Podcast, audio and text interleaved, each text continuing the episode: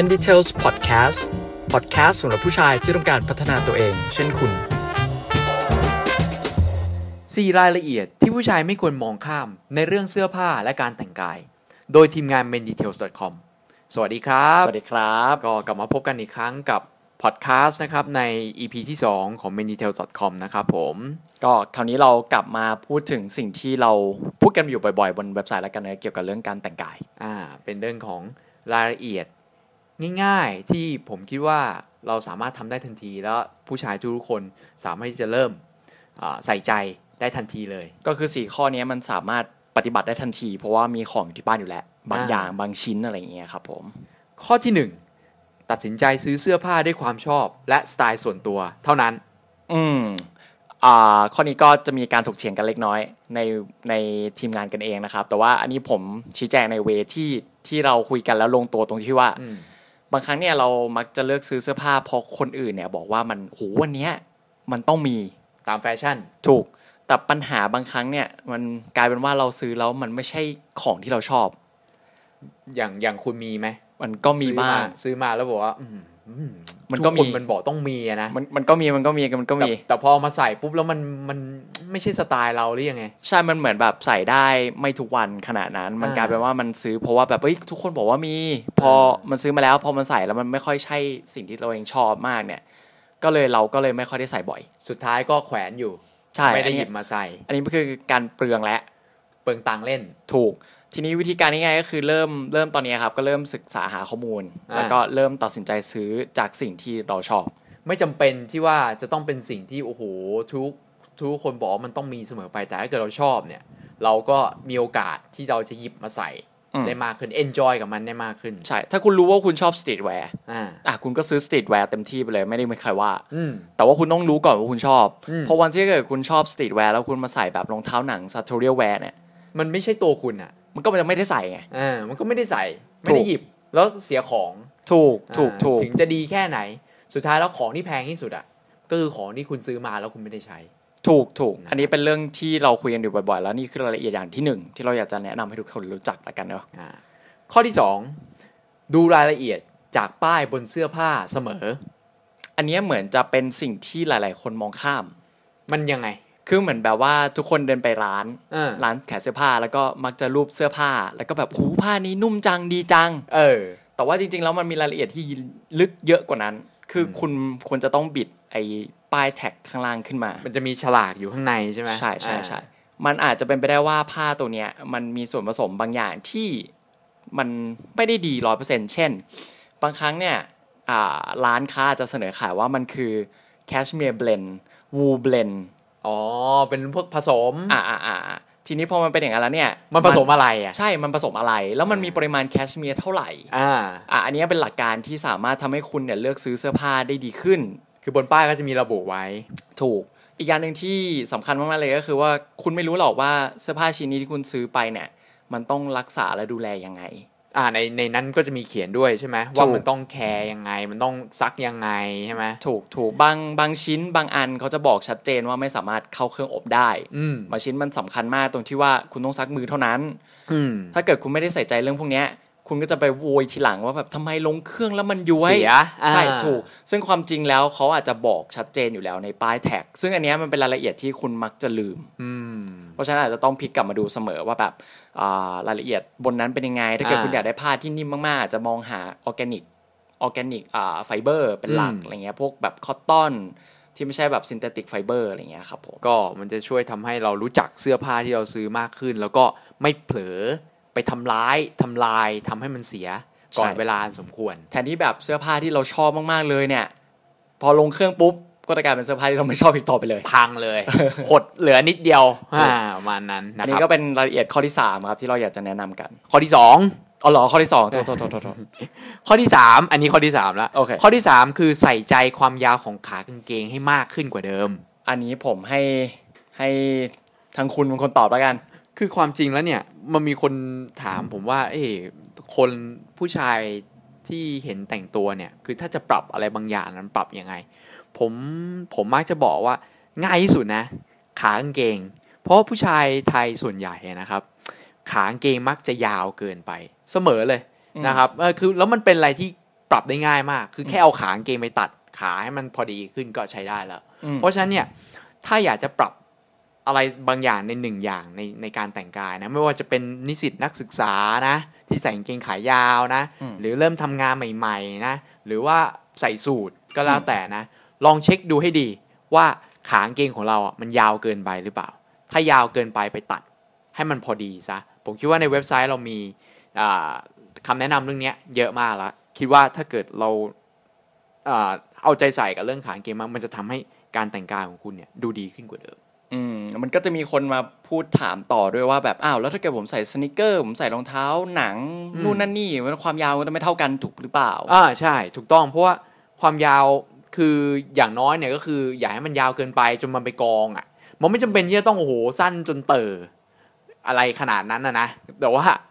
อย่าให้มันกองเป็นชั้นๆ เป็นก้อนๆ อยู่ที่ข้อเท้า แค่นั้นก็ work แล้วโอ้โห ไม่ต้องมานั่งวัดเป็นมิลลิเมตรหรอกบางคนแฟนเพจเราหรือว่าแฟนแฟนที่อ่าน เว็บไซต์เราบางคนมาถามนึงว่าพี่ครับมันควรจะลอยเหนือตาตุ่มขึ้นมา 2มิลลิเมตร3มันไม่ถึงขนาดนั้น ไม่ได้ต้อง serious ขนาดนั้นเออเอาแค่ว่าไม่อย่าให้มันไปกองกันอยู่บนข้อเท้าเรา แค่นั้นก็ก็ดีมากละเอาเอาใจใส่ให้มากขึ้น รับรองว่าจะดีขึ้นครับ อันนี้ก็แล้วแต่ด้วยว่าอันนี้ผมเสริมแล้วกันเนอะอันนี้แล้วแต่เรื่องสไตล์อีกทีหนึ่งก็ได้ เช่นอ่าถ้าเกิดคุณเป็นคนชอบ workwear มากๆเลยเนี่ยอืมบรรดา workwear ก็จะมีคนชอบแบบแนวคาวบอยแนวบูทที่อืมแบบว่า เอ้ยไปกอง ซึ่ง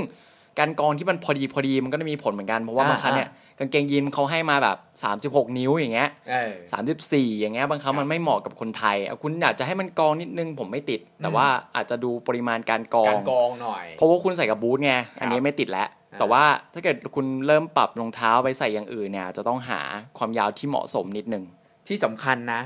กางเกงที่ขายาวเกินไปนะ จนกองนะมันทำให้คุณดูเตี้ยลงอืม ชัดเจนเลย เพราะมันไปย่นให้มันให้มันไปพ่งเพ่งความสนใจไว้ตรงไอ้ตรงย่นย่นๆตรงนั้นอะอืมอืมมันทำให้มันดูกองแล้วทำให้ทิ้งน้ำหนักตัวเราให้มันดูเตี้ยลง โดยใช่เหตุ โดยเกินปกติด้วยซ้ำไปอืมอืมอืมเพราะฉะนั้นลองดูข้อ3นะครับ ใส่ใจความยาวให้มากขึ้นของขากางเกงความยาวของขากางเกงให้มากอันนี้ก็ขึ้ง่าย ๆ เลยเพราะว่าคุณมีขากางเกงที่บ้านอยู่แล้ว คุณมีกางเกงอยู่ที่บ้านแล้วโทษทีเทสดู เออ แล้วก็ แค่ไปร้านแถวๆบ้านเนอะอ่าแล้วก็ให้เขาตัดขากางเกงในความยาวที่เหมาะสมก็พอแล้วพอจละบแล้วคุณจบก็จะดูดีขึ้นได้ทันที ข้อที่ 4 ข้อสุดท้าย รู้จักหมุนเวียนรองเท้าใส่ อะอันนี้ผมว่ามันบวกลบกับเรื่องความที่คุณต้องต้องดูแลรองเท้าด้วยแหละอืมคือจริง ๆ ถ้าเกิดคุณเป็นคนชอบรองเท้าสนิเกอร์อยู่แล้ว คุณจะรู้ว่ารองเท้าสนิเกอร์เนี่ย ถ้าไม่ได้หยิบออกมาใส่นานๆเนี่ย พื้นมันจะหลุด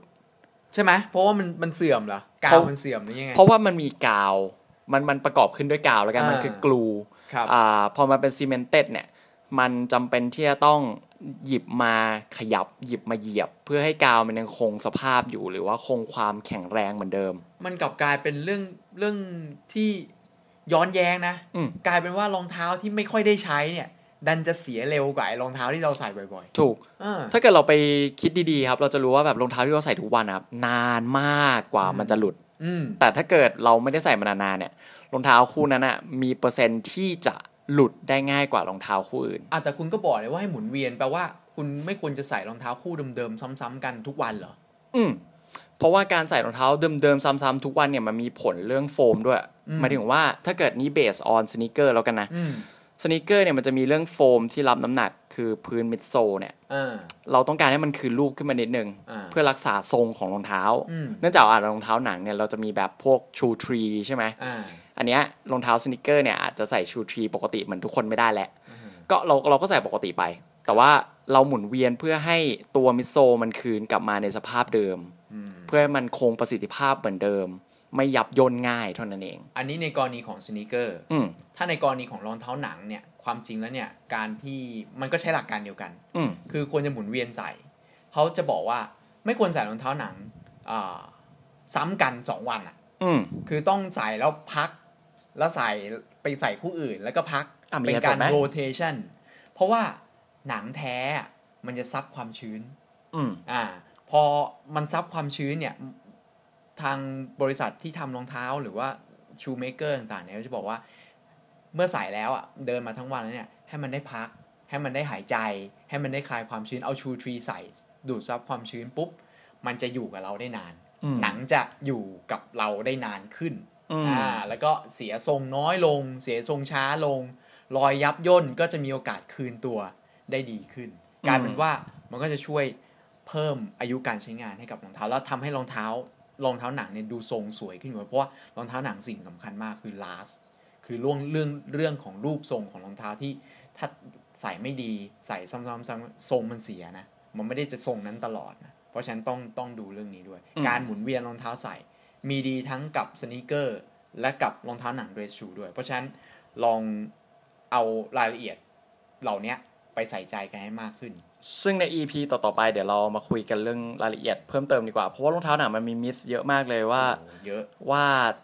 ถอดแล้วใส่ลาสเอ้ยถอดแล้วใส่ชูทรีได้เลยไหมอ่าอ่าทันทีหรือเปล่าโอ้หรือเยอะมากต้องเว้นก่อนอะไรอย่างนี้ แล้วก็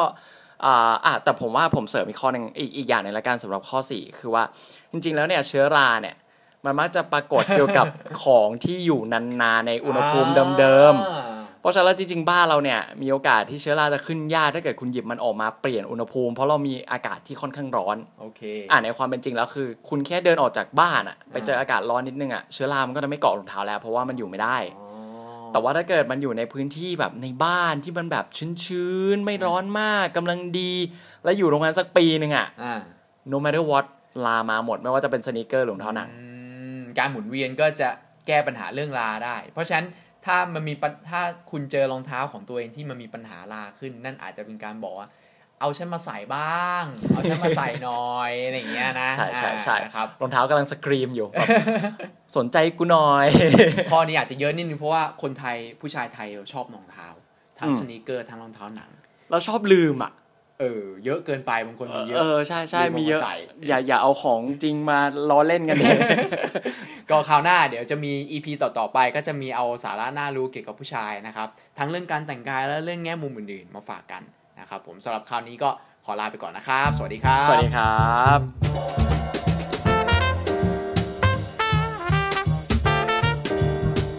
และนี่คือ Menditales Podcast ติดตามพวกเราเพิ่มเติมได้ที่ menditales.com